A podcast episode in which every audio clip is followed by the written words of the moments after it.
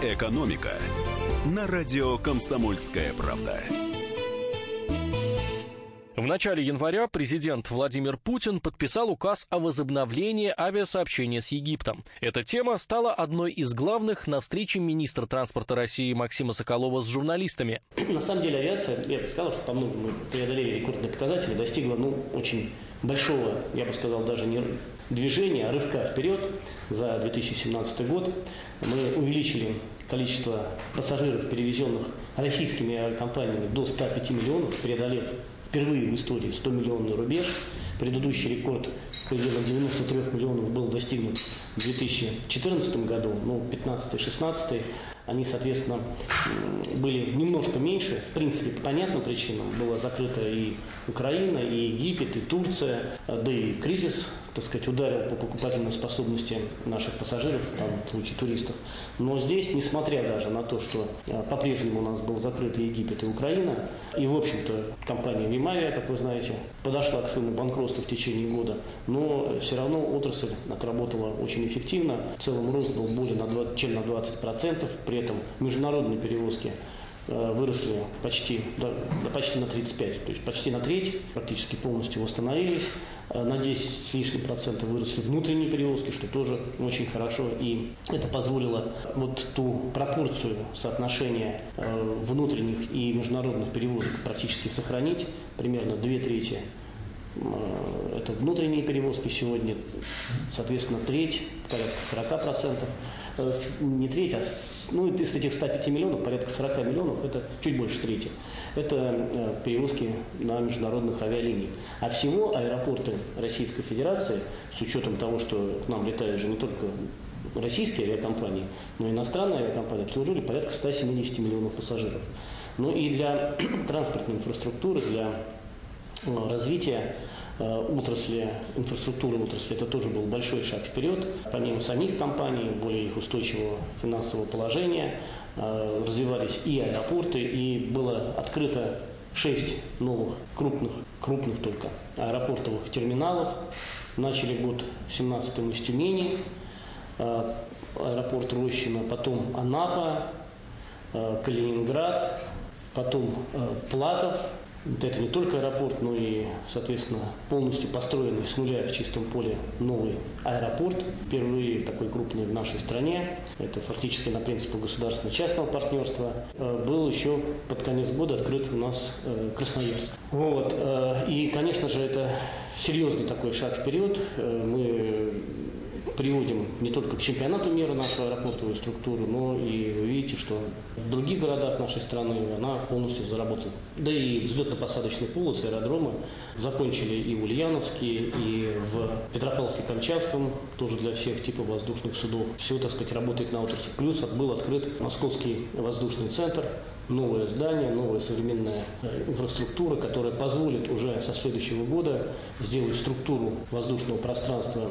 более емкой э, и обеспечить вот растущие потребности, в том числе и московского авиационного узла. Мы в полном взаимодействии с авиакомпаниями, здесь никаких вопросов нету. И с э, российской, ну, российской пока у нас стоял на этой линии Аэрофлот, поэтому с Аэрофлотом идет взаимодействие, причем оно Э, было не только с момента подписания указа, но и с момента фактически визита президента в Египет.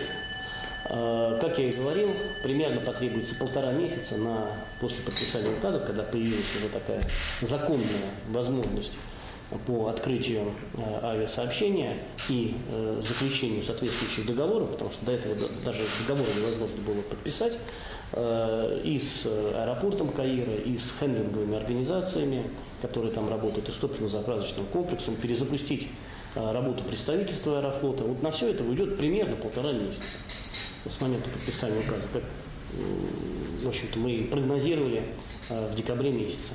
Поэтому, соответственно, соответственно это ну, примерно середина февраля, вот так, плюс-минус.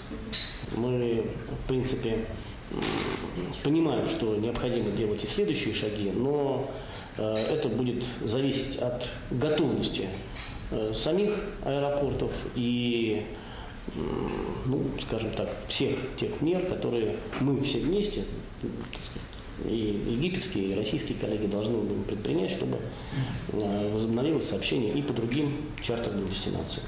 Ходе беседы с журналистами министр затронул транспортные перемены в столице. Так, в 2017-м власти Москвы, областное правительство и РЖД занялись созданием фактически нового вида транспорта – городских электричек. На самом деле программа «Моя улица» сейчас уже успешно пожидает плоды своей реализации. Я думаю, что все москвичи, ну я, по крайней мере, точно ощутил удобство передвижения по городу на личном транспорте, потому что ну, сразу видно, что пропускная способность улиц, она увеличилась, и движение организовано более академично, скажем так. А что касается развития московского транспортного узла, и в первую очередь вот нового проекта московских, э, московского э, центральных диаметров, то как раз действительно накануне Нового года мы вместе с э, главами Сергеем Семеновичем Собяниным, Андреем Юрьевичем Воробьевым утвердили план, который начнется уже реализовываться с 2018 э, года.